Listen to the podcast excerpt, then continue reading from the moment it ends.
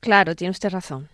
Ah, o sea, no es un, o sea, ¿cómo no voy a tener razón? Es un libro excepcional, uh-huh, es un libro además muy raro, extraordinariamente raro en la literatura española, uh-huh, que es una literatura donde la sátira se practica poco, uh-huh, por lo menos modernamente, y donde esa libertad, digamos, de costumbres verbales, morales, incluso gramaticales, no se estila.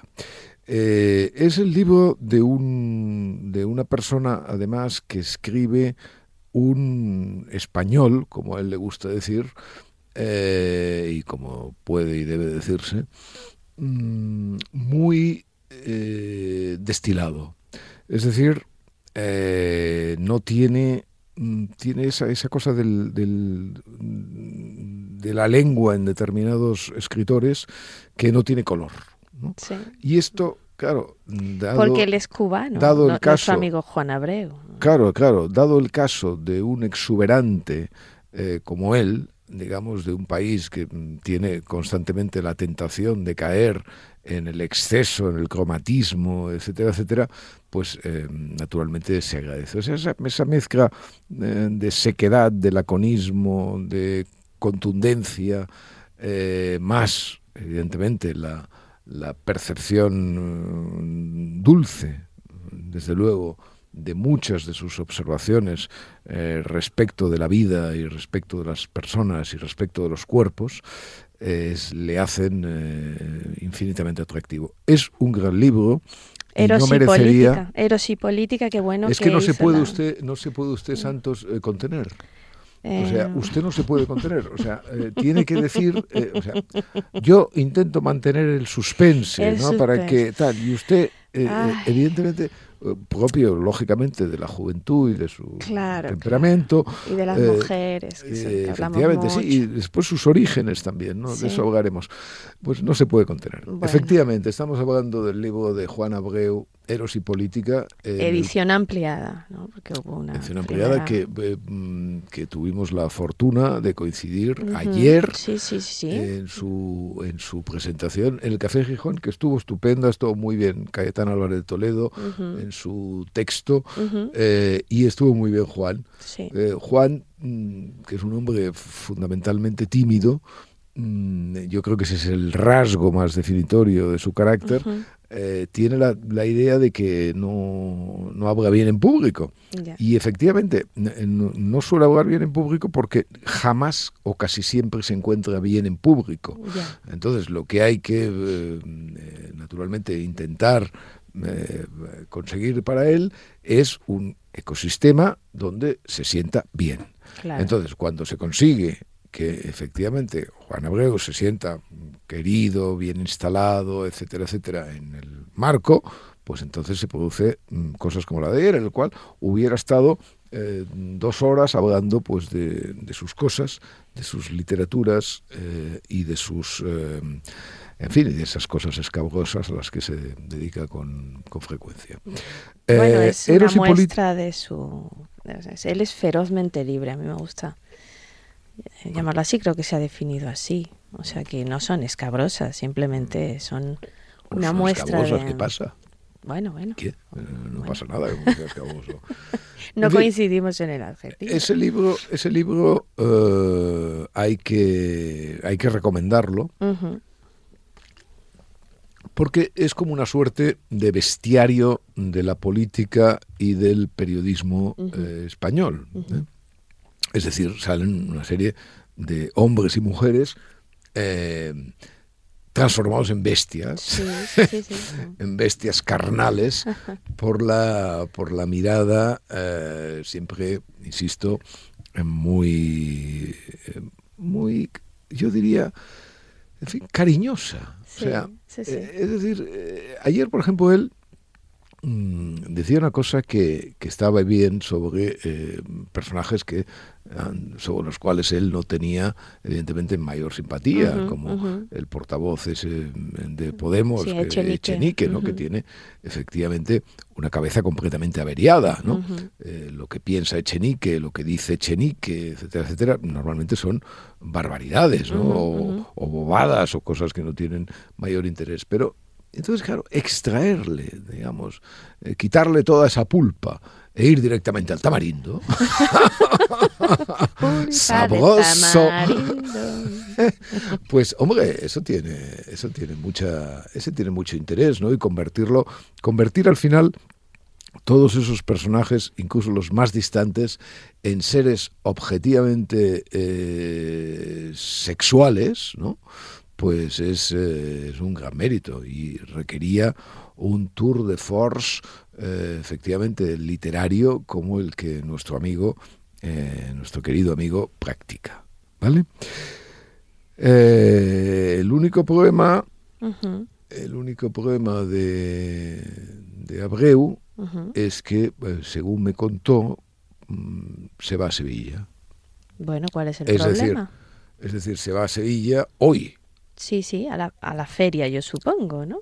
¿A se va? Sí, además explicitó que se iba a la feria de Sevilla. Sí, claro, es normal en esta semana, ¿no?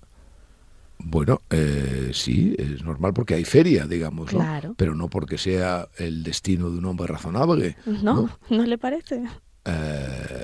¿Es que a usted le parece algo parecido? ¿Le parece algo la Feria de Sevilla de la cual tengamos que enorgullecernos los españoles, o incluso los semiandaluces como yo, o las semiandaluzas como usted? No, mire, la Feria de Sevilla, Santos, es un auténtico... Bueno, pero es que a usted le encante no tiene ninguna importancia. ¿Comprende? O sea, la Feria de Sevilla es una especie de lugar siniestro. Bueno, eso me lo va a tener que explicar. Una especie de lugar siniestro. Mire, se lo voy a explicar de una manera muy rápida. A ver. Unos ingleses caídos allí por las mismas razones que el pobre Abreu va a caer, es decir, las invitaciones, el azar de la vida, el infortunio, en fin, cualquier cosa. Llegaron allí y entonces tuvieron la experiencia de la Feria de Sevilla, ¿no? Experiencia que, por cierto, puede trasladarse a todas las ferias de ahí andaluzas. No estoy de acuerdo, pero se lo puedo argumentar después. A todas, o sea, a todas, incluida esa feria, bueno, que es gigantesca ya en su desvarío, que es la feria de eso que llaman la feria de Canzam, ¿no? De ahí la feria de Barberá del Vallés, bueno, ya no sé dónde la catalana, digamos. La copia catalana. Mira, ya tengo cosas para decirle. No, pero ¿cómo? Pero vamos a ver. ¿Pero qué quiere usted decir con esto de la copia catalana? No, de copia nada. No. Ah, usted razona como los nacionalistas. No, mire, déjame leerle algo, si quiere. Vamos a ver si reconoce esto. Dice, en Andalucía, en sus ferias, las gentes van a divertirse con toda simplicidad. Las gentes buscan la risa y el cuento. Si uno es joven, busca el muslo, y si uno es viejo, busca el consuelo. Y no hay más obligación ninguna. En Cataluña, lugar de las plusvalías, una feria no podía ser solamente esto. La feria, según sus voceros, es aquí algo más que una feria. Se trata de la representación culminante de la identidad andaluza. O sea que este señor que escribió esto hace unos 20 años hacía una distinción. Sí, claro, esto es un fragmento de Contra Cataluña. Por supuesto, pero eso no quiere decir que eso sea... yo en ningún momento digo que eso no es una copia. Eso es la feria que los andaluces organizan en Cataluña. Y no solamente no es una copia, sino que es algo muy distinto, como dice muy lúcidamente ese señor al cual usted le ha leído los textos. Es decir, que tiene esa plusvalía lamentable que tiene, que tienen todas las cosas en Cataluña, desde el Barça hasta la Feria de Abril. Pero yo voy a recoger a los ingleses que he dejado, porque usted me los quita, los echa de la casa, pero usted y no me permite continuar. Pero usted tiene esa capacidad de recoger y seguir adelante. Esos ingleses caídos en pleno albero dicen: estas gentes están completamente locas. Y solamente por la locura se puede explicar esto. Y entonces dicen, claro, ingleses además de buena cuna, de buena cuna y mejor diván, dicen, ¿cómo es posible que estas gentes tan sumamente refinadas, que tienen unas casas maravillosas donde a veces es imposible contar los patios, que sirven la manzanilla o el fino a una temperatura ideal en unas copas de cristal tallado finamente, que tienen una conversación absolutamente calma, pacífica, llena de gracia, de profundidad, eso del gracejo, decían gracejo. Todas esas gentes, en fin, que hacen de la vida una obra de arte, son capaces una semana al año de encerrarse en una suerte de cobertizos lamentables, se refiere a las casetas, rodeados de olor a buñuelería, de barro, de ese barrillo que dejan los orines, el agua, en fin, los restos de rebujito, etcétera, que además han de soportar el olor atufante a caballo que se respira en todo Sevilla desde que uno pone el pie en los días de la feria. Bueno, y esa gente se dedican, esa gente fina, esa gente inteligente, esa gente cultivada, esa gente se dedican durante una semana a este ejercicio. Sí, pero además... Usted comprende, o sea, el ejercicio de la promiscuidad, de los vasos de plástico, de los fritos... No, a las mejores he ido, como siempre, porque yo, si no es por lo mejor, Santos, no salgo de casa. La próxima vez viene conmigo. Bien, o sea, se dedican a comer... se dedican a sudar, porque claro, todas esas casetas están completamente llenas de gente, a rebosar, o sea, a sudar, a despegarse unos de otros como se despega el rebozado de los pescados, ¿sabe? O sea, como se despega ya de aburrimiento. Ya, o sea, no va a estar de acuerdo conmigo, porque yo veo en la Feria de Sevilla algo distinto, por ejemplo, a lo que definía Octavio Paz de lo que era una fiesta mexicana en el Laberinto de la Soledad, que era el puro soltarse y digamos, la igualación. Y aquí hay unas formas todavía que se conservan, incluso en esa semana de desvarío, que sí estoy de acuerdo, que montar una ciudad una vez al año durante 10 días. Octavio, en paz descanse. Bueno. Ya le digo. Nada. Además, mire, esta visión mía de esto, que es una visión no literaria, es una visión desgraciadamente sufrida en las dos o tres veces que habré estado en la feria, ¿no? Es la misma visión, en realidad, que tenía Chávez, el sevillano. Chávez Nogales. Claro, que tenía Chávez sobre la feria, sobre la Semana Santa, claro, y que lo convirtió efectivamente en un antipatriota, o sea, porque claro, esto de los antinacionalistas a mí me hace mucha gracia siempre. Yo no sé si en estos coloquios le he contado alguna vez lo que me pasó a mí con unos portugueses. A ver. No lo sabe usted, ¿no? No recuerdo ahora. Bueno, en uno de mis múltiples, en fin, esos compromisos que uno tiene cuando se dedica al noble arte del periodismo, me tocó una noche ir a una especie de fiesta que hacía, pues no sé, una empresa portuguesa, esto hace 20 años, una cosa así, una empresa portuguesa o algo relacionado con el gobierno, bueno, no sé qué, me mandaron en el periódico a que fuera allí. Bueno, todo fue muy agradable, empezamos a comer, etcétera, etcétera, y yo estaba rodeado de una simpaticísima mesa de portugueses, lisboetas creo, y alguna persona de Oporto. Y entonces todo fue muy bien, pero yo enseguida saqué mi tema favorito en Cataluña, que es el del antinacionalismo y la necesidad de acabar con esta peste negra que nos abrasa, ¿no?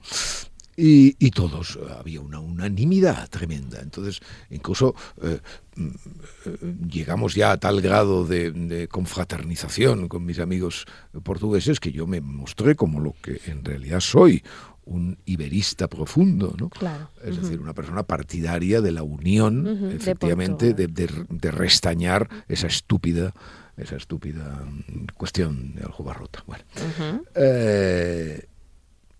Y hacer de Lisboa la gran ciudad, o sea, hacerla también una ciudad mía, en el sentido de, es una ciudad mía igualmente, por supuesto, pero claro, siempre uno, claro, se la tiene en el carnet de identidad, las cosas son más sencillas. Bueno, entonces todo iba maravillosamente y todos pues, en fin, mostrándose partidarios ya de instalar el corte inglés en cualquier pequeña ciudad portuguesa, y yo pues diciéndoles que íbamos a abrir cuartuchos para el fado en el Madrid de los Austrias o en el Raval de Barcelona, en fin, bueno, todo una maravilla.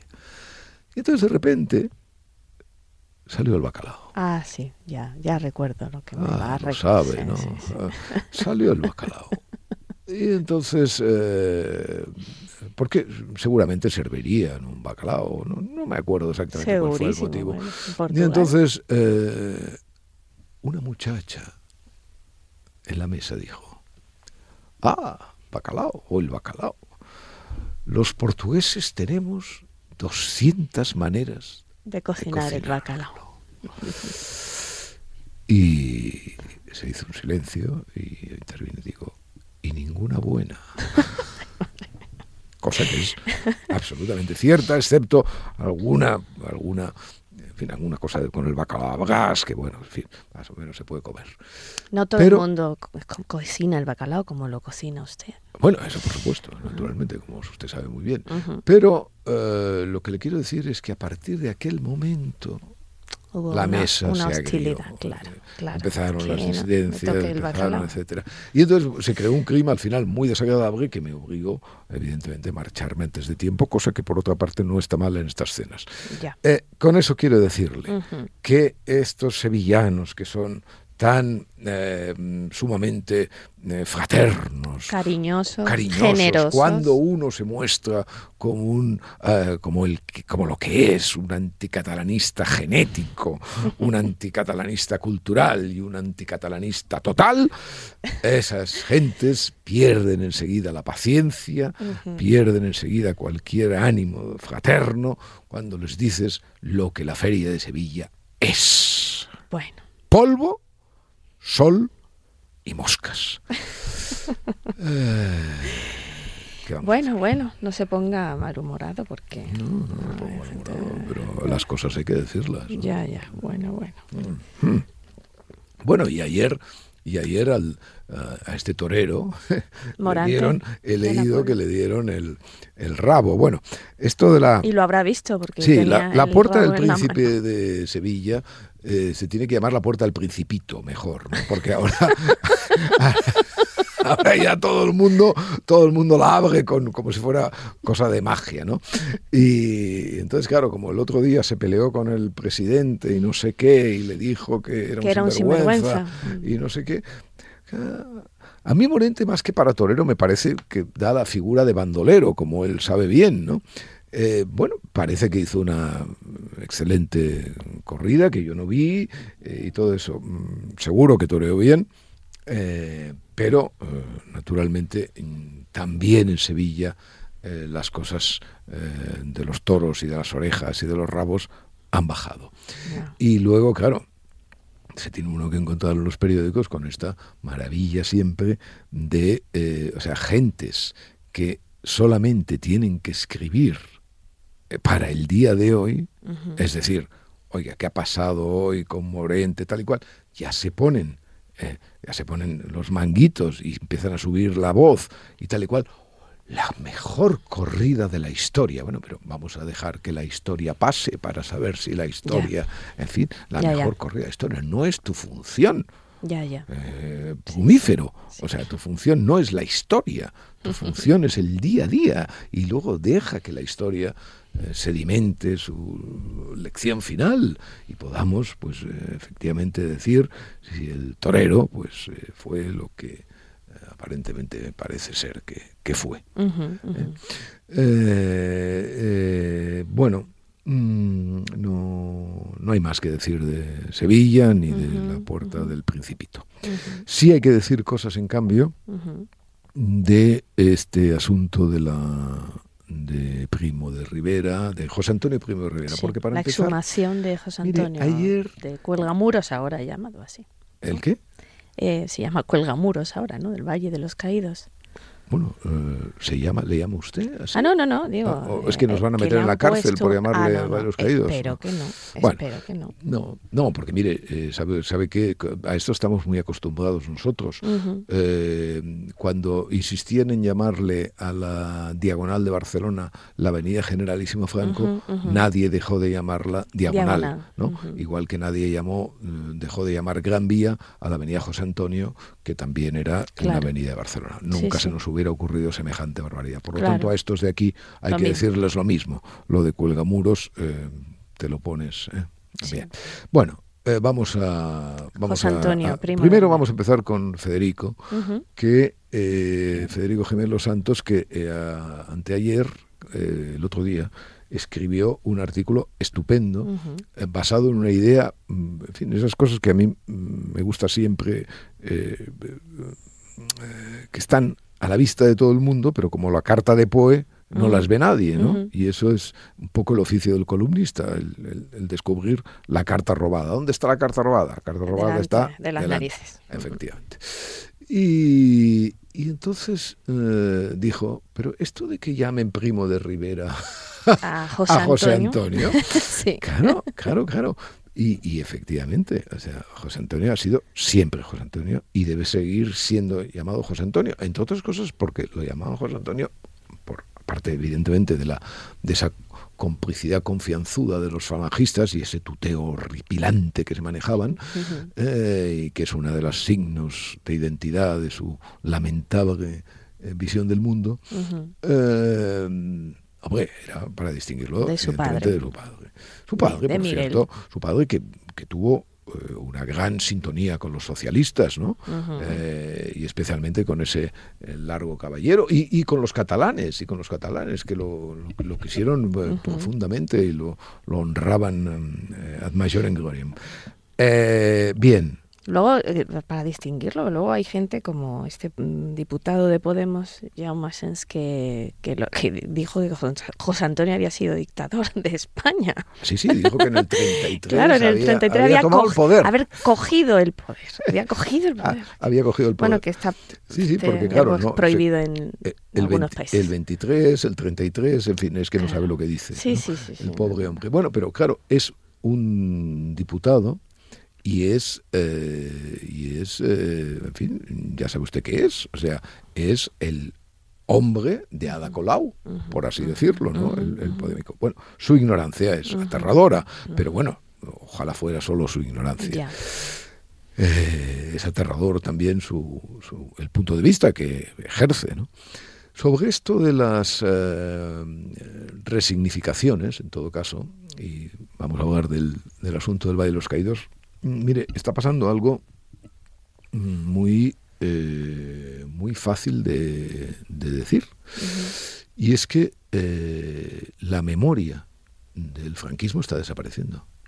está desapareciendo y con ella la memoria de lo siniestro y sombrío y lo más, en fin, lo más significativo que el franquismo tuvo. Yo, hace algunos años, llevado además por el consejo de una persona, que uno de los grandes intelectuales españoles del siglo XX, que se llamó Gonzalo Fernández de la Mora, que fue ministro de Franco, y que tiene, por cierto, un libro de memorias que es probablemente de los mejores libros de memorias que ha publicado un político en España, y esto del más, intento no utilizarlo, pero es que en este caso sí, hay que utilizarlo, es uno de los mejores libros de memorias que ha publicado un político español, se llama Río Arriba, y fue publicado en la colección Espejo de España de nuestro Rafael Borràs querido.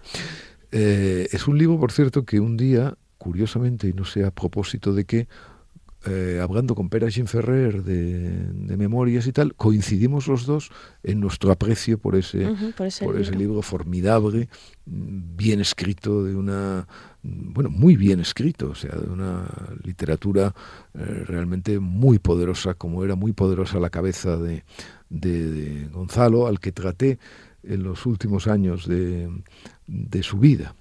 Y con el que, si no la muerte no le hubiera pillado quizá demasiado pronto, hubiéramos hecho algún libro porque teníamos alguna idea en común y tal. Bien, Gonzalo Fernández de la Mora, una tarde de esas que nos veíamos en Madrid, él tenía una visión de la sociedad muy, muy pesimista. Es verdad que ya estaba enfermo y tal, ¿no? Pero me acuerdo una mañana un poco sucia en Madrid, desde lo alto de su despacho, un despacho por ahí en una de esas especies de puentes absurdos que hay por Madrid, que de repente estaba encarado un puente muy alto, entonces se veía la gente realmente un día muy, muy feo, la gente pasando por debajo, y entonces me dijo, fíjese Espada, todos para morir, ¿no? Los veía como si fueran tal, todos para morir, esa gente corriente, era un elitista acérrimo, ¿no? Bien, y me dijo un día, Espada, vaya al valle. Al Valle. Yo no había estado nunca. Y efectivamente aquella tarde fui una tarde que yo diría que era una tarde de, sí, quizá de abril mismo, porque había como un ambiente como, no gélido, de invierno, pero sí cortante, ¿no? Estos días de abril que de repente se cortan, ¿no? Bueno, y en la sierra más. En la sierra, ¿no? Y llegué a última hora de la tarde, todavía con luz, y el espectáculo fue imponente. Es que, o sea, estaba además prácticamente en soledad, no había nadie, porque evidentemente al Valle de los Caídos no ha ido nadie, y no ha ido nadie nunca a estos homenajes, estas estupideces que se inventan los tontos que dicen que existen y algunos tontos que van de vez en cuando. Entonces todo era tan absolutamente de una majestuosidad tan fatal, sobrecogedora, tan dura. La enorme cruz, la desaforada cruz, presidiéndolo todo. Claro, o sea, si alguien quería tener eso que hoy se llama una experiencia, ¿no? Que se llena en la boca, dice, no, es que tengamos, no sepamos las cosas, no tengamos la experiencia de las cosas. Bueno, pues estúpidos, para tener la experiencia del franquismo. Vaya. No había nada como eso, ¿vale? No había nada sin tocarlo, sin hacer nada. Y sabiendo quién estaba enterrado allí, porque eso era, la presencia era fundamental en el carácter pues sombrío y aterrador que a veces cogía ese paisaje, ¿no? Y naturalmente esto ha desaparecido. Ha desaparecido, esa experiencia ha desaparecido. Y entonces estos ignorantes que gobiernan se creen que esa desaparición es una victoria. El pobre galán de tranvía diciendo que pasará la historia, dice, yo creo que pasaría la historia. Ay, Dios. ¿Cómo? O sea, no, hombre, claro, pero pasará la historia en unos términos que ni usted mismo puede imaginar hasta qué punto serán negativos, porque evidentemente las generaciones ajustan siempre las cuentas con las generaciones. Y este ajuste de cuentas que estamos viviendo ahora será posteriormente sometido a un ajuste de cuentas y saldrán jóvenes generaciones del futuro diciendo cómo nos hurtaron ustedes la experiencia de un pasaje tan aterrador de la vida española. Y cómo nos quitaron la manera de comprenderlo, más allá de las filminas o de la realidad virtual o más o menos simulada que esto tenga. Hace unos meses fui a ver la tumba de Franco en el cementerio ese, en el nuevo lugar, en el cementerio, ¿no? Como sé que no recuerdo ahora cómo se llama. Bueno, la tumba de Franco. La tumba de Franco, que evidentemente no había ni Dios por los alrededores, ni siquiera Dios por los alrededores estaba, parecía una tómbola. Ya. Parecía una tómbola muy parecida a esas tómbolas de la Feria de Sevilla, ¿no? Bueno, o sea, llenas de... Sí, lo que pasa que en vez de... si usted va a la calle del infierno, no me extraña. En vez de muñequitas, ¿no? Pero en vez de muñequitas y de zambombas y de tonterías de esas, había, pues eso, la hermandad de los falangistas de Úbeda, no sé qué, etcétera. Claro, o sea, pegatinas. Bueno, una cosa tan chocarrera, tan absolutamente vulgar, o sea, tan o sea, claro, no, el que se rebaja, el que se rebaja con esto no es Francisco Franco Bahamonde, ¿eh? El que se rebaja con esto es el Estado, ya, porque lo que no se va a borrar jamás es que Francisco Franco Bahamonde dirigió este país durante 40 años, claro. Dirigió este país durante 40 años y no es su figura sobre la cual, evidentemente, se ha vertido todo lo vertible, ¿eh? Y si así se seguirá haciendo, y está muy bien que así se haga. No, no, es el Estado, su autoridad, su majestad, su estética, la que sufre. O sea, esa insuficiencia de Estado es la que justifica que la tumba de Franco sea hoy una tómbola chocarrera. Y eso es lo que no nos podemos permitir. O sea, eso es lo que... En fin, unos gobernantes con la cabeza sobre los hombros no se pueden permitir. Bueno, pero no es el caso. Porque, insisto, el juicio de la historia siempre es cambiante y es absolutamente trascendental que los países dispongan de un suelo estable. De un suelo estable donde efectivamente las figuras históricas sean sometidas a visiones contradictorias, etcétera, pero donde los hechos no se hurten, claro. Donde donde las estatuas continúen, aunque se caguen sobre ellas las palomas. Estatuas. Eso, digamos, este discurso en plan, entiéndame, o sea, en un plan elevado, es decir, en un plan sin tratar de someter a esta pobre gente ignorante al juicio de su oportunismo e hipocresía política. Porque claro, si lo hacemos así, le voy a recordar, después de beber un poco de agua porque me quedo seco. Ay, a ver si estuvo dura la noche. Le voy a recordar una fotografía que publiqué hace unas semanas en mi blog, que se veía las obras de una calle de Barcelona principal, que se llama la Via Laietana, que están sometiéndola a un proceso de esos de reforma, muy necesario, por otra parte. Bueno, en la Via Laietana de Barcelona hay una estatua. En el fondo había una estatua que quitaron, que era la de Antonio López, que le... Han dejado el pedestal, para que quede constancia del gesto macho que tuvieron. Vamos a quitar, la decapitación. Vamos a quitar el pedestal. Y vamos a dejar el pedestal. Y arriba hay la estatua de otro paisano, ¿no? Que se llama Francisco Cambó. Bien, que está, por cierto, delante de la Caixa, claro, como es natural. Bueno, Francisco Cambó, el prócer, estaba envuelto en estos momentos, toda la superficie de la estatua está envuelta en una especie de tela, la protegen, como si fuera, ¿sabe aquello de aquel belga, el Cristo? Que envolvía las estatuas, los monumentos, etcétera. Bueno, pues algo así, pero sin afán artístico. Con resultados exactamente iguales a los de Cristo. Pero bueno, Cristo a mí me caía simpático, debo decirlo. Esto de que quisiera envolver el desierto del Sahara siempre me ha parecido muy, muy interesante.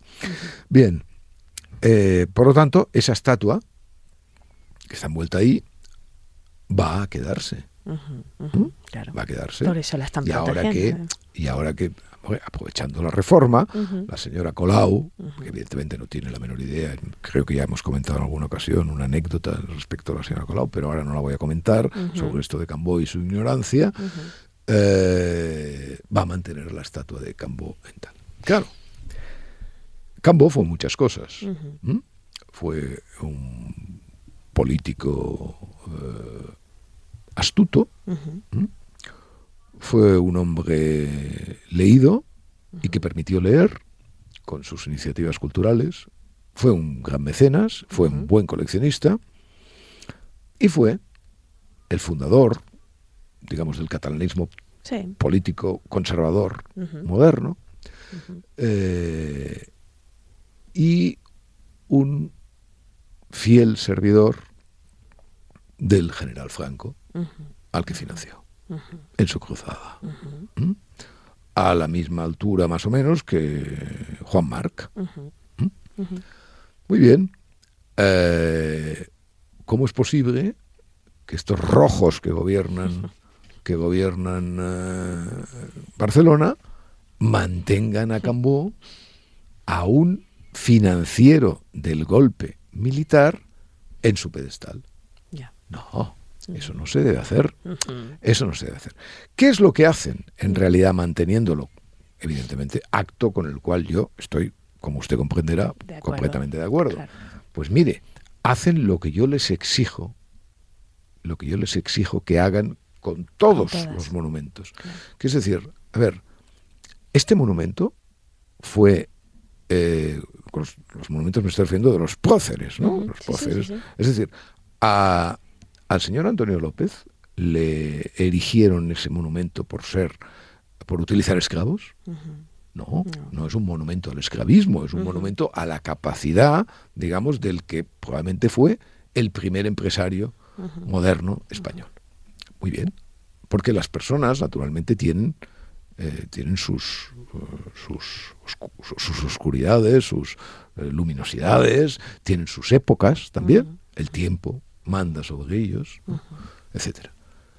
Cambó, ese monumento está hecho al Cambó financiador del alzamiento, está hecho al Cambó prócer de la Cataluña del siglo XIX y del siglo XX. Muy bien, mantengámoslo, pero lo que hagamos con Cambó, hagámoslo con todo,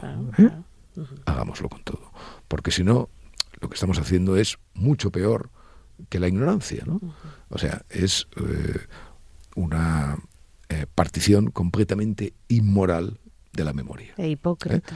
Que además, a mí, en realidad, lo que más me preocupa de la memoria, insisto, es la desaparición, pero bueno, el uso oportunista y rastrero de la memoria... en fin. Bueno, con José Antonio también pasa que Urtán, que también fue una víctima, ¿no? Lo que pasa es que fue la víctima del bando contrario, ¿no? Hombre, claro. Que eso tampoco lo tienen en la... Claro, es una víctima de la guerra civil, claro. Murió en plena guerra civil, fusilado, etcétera, etcétera. Y bueno, en fin, nos vamos a hablar ahora de la figura de José Antonio, por otra parte, tan compleja, ¿no? En muchos momentos, fundador del fascismo español y por lo tanto ideológicamente un ser despreciable, claro, sin ninguna duda, ¿no? Pero bueno, pero ¿y eso qué tiene que ver exactamente con el traslado de los restos? Que por otra parte lo ha hecho la familia. La familia lo ha pedido, eso, sí. Me trae igual. Yo lo único que digo es que, mire, esta trampa de la resignificación, por ejemplo, ¿no? Que dicen, no, es que... Porque los tibios dicen, bueno, la resignificación, mire, no, es que hay una cosa que hace... el tiempo es el gran... ¿Cómo? Resignificador. Resignificador. El tiempo es el que hace todo eso. No hace falta que pongamos ni siquiera plaquitas. O sea, no... y mucho menos que saquemos los cadáveres y hagamos esta especie de procesión de despojos en el que se está convirtiendo España, ¿no? Procesión de despojos, por cierto, a la que hay que añadir una cuestión realmente que yo estoy absolutamente, mire que estoy completamente hecho a muchas de las actuaciones de la política española en los últimos años. O sea, hemos pasado y pasamos por todo tipo tal. Cada día se supera, ¿no? Pero he de decirle que lo que esta ley de la vivienda hace con eso de los ocupas es una cosa que realmente supera, o sea, supera cualquier previsión. Si he entendido bien, que no siempre es fácil, esta ley va a impedir, bueno, va a poner trabas que el otro día el periódico calculaba en el doble de tiempo, para desalojar unos ocupas. Sí, se ve que para demostrar que uno vive ahí, que usa la vivienda, sí. Al parecer, el tiempo medio de ocupación es de un año, ahora, para sacar unos ocupas de una vivienda, y lo que va a pasar van a ser 2 años. Bueno, pero eso para empezar. Pero luego hay una cosa que es completamente perversa y está contenida en esa especie de distinción que se han sacado entre ocupas con K, es decir, unos gamberros que fuman porros y trafican y no sé qué, y los ocupas. Ya, que son, los pobres ocupas que, bueno, mire, el mundo está muy mal, por supuesto, el mundo está muy mal y hay mucha gente que evidentemente, por ejemplo, yo cada vez que paso por una calle de Barcelona o de Madrid o de cualquier ciudad de Occidente y veo un hombre durmiendo en un cajero, me digo...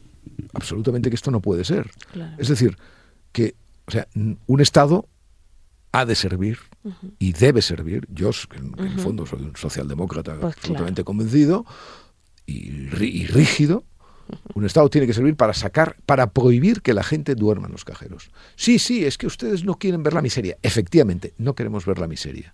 ¿Eh? Efectivamente. O sea, las personas en un Estado democrático no pueden vivir en la calle. No pueden vivir en los cajeros. Por lo tanto, eso está completamente claro. Y efectivamente, hay que procurar soluciones a uno de los gravísimos problemas de nuestro momento, en todas partes, que es el de la vivienda, especialmente los jóvenes, etc.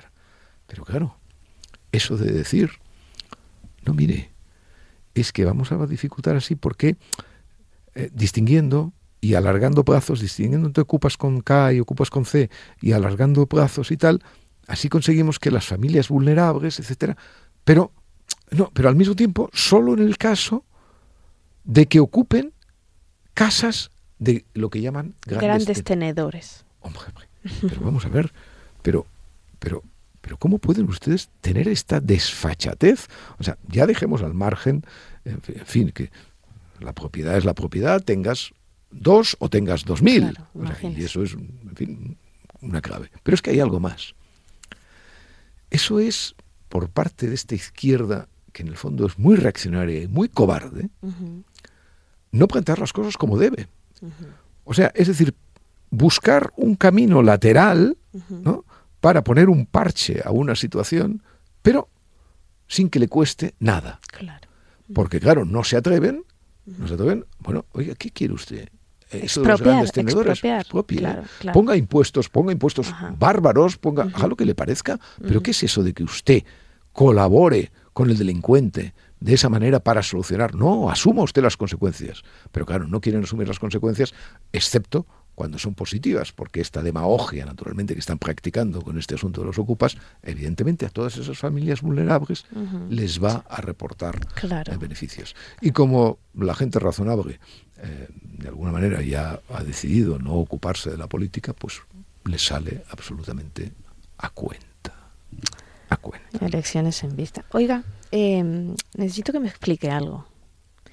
No entendí, creo que es la primera vez que me pasa, o una de las pocas, que no entendí un post suyo en su blog. ¿Pero usted lo leyó? Sí, claro. Pero es que a mí me dicen... Ni Barça, ni Madrid... No, un momento. Ajá. Vamos a hacer una introducción a esto. Okay. Es que a mí me dicen muchas veces, no, usted... Yo a usted no lo entiendo a veces. Ya. Bueno, pero usted me lee. Claro, o sea, bueno, la primera pregunta es si me lee. Ajá. Y luego, si no me entiende, ¿por qué sigue leyéndome? Es una cosa extraordinaria, ¿no? Porque, bueno, no se sacrifiquen. Bueno, mire, o sea, mire lo que decía mi queridísima amiga Ida Vitale, que está a punto de cumplir 100 años perfectamente lúcidos. Como mi tía. Pues mire, tengo una tía con 100 años. Qué maravilla. Cumplió el otro día. Espero que usted llegue a esa edad. Y yo también. Ella decía que se aproximó a la poesía porque un poema de Gabriela Mistral, que era Cima, que lo leyó con 10 o 11 años, no lo entendía. Y entonces volvía otra vez al poema, hasta que de pronto ese poema se desveló. Bueno, pues voy a poner este ejemplo cada vez que me venga un paisano diciéndome esta cosa tremenda de que, bueno, pues usted no lo entiende, tal. Bueno, pues, primero lea, y si no lee, pues bueno, pues entonces ya déjelo, pero si yo a veces tampoco me entiendo yo mismo. O sea, no hay que, pero a ver, ¿qué no entiende usted esto? No lo entiendo, explíqueme que equipare específicamente al Madrid y al Barça en eso que escribía, que era el equipo del gobierno, la vergüenza de El País, como... Vamos a ver, el titular de ese post era ni Barça ni Madrid. Eso quiere decir que ninguno de los dos es el equipo del gobierno. Ya, que no era uno y no es otro, ¿no? Claro, sino que el equipo del gobierno era el diario El País. Y la vergüenza al mismo tiempo. Ya. ¿Lo ha comprendido ya, Santos? Lo he comprendido, muchas gracias. ¿Y solamente cabía leerlo a fondo? Es verdad, eso también decía Salinas cuando era profesor. Solo cabía leerlo, ¿verdad? Solo cabía leerlo, sí. Muy bien, pero en fin, al mundo nada le importa.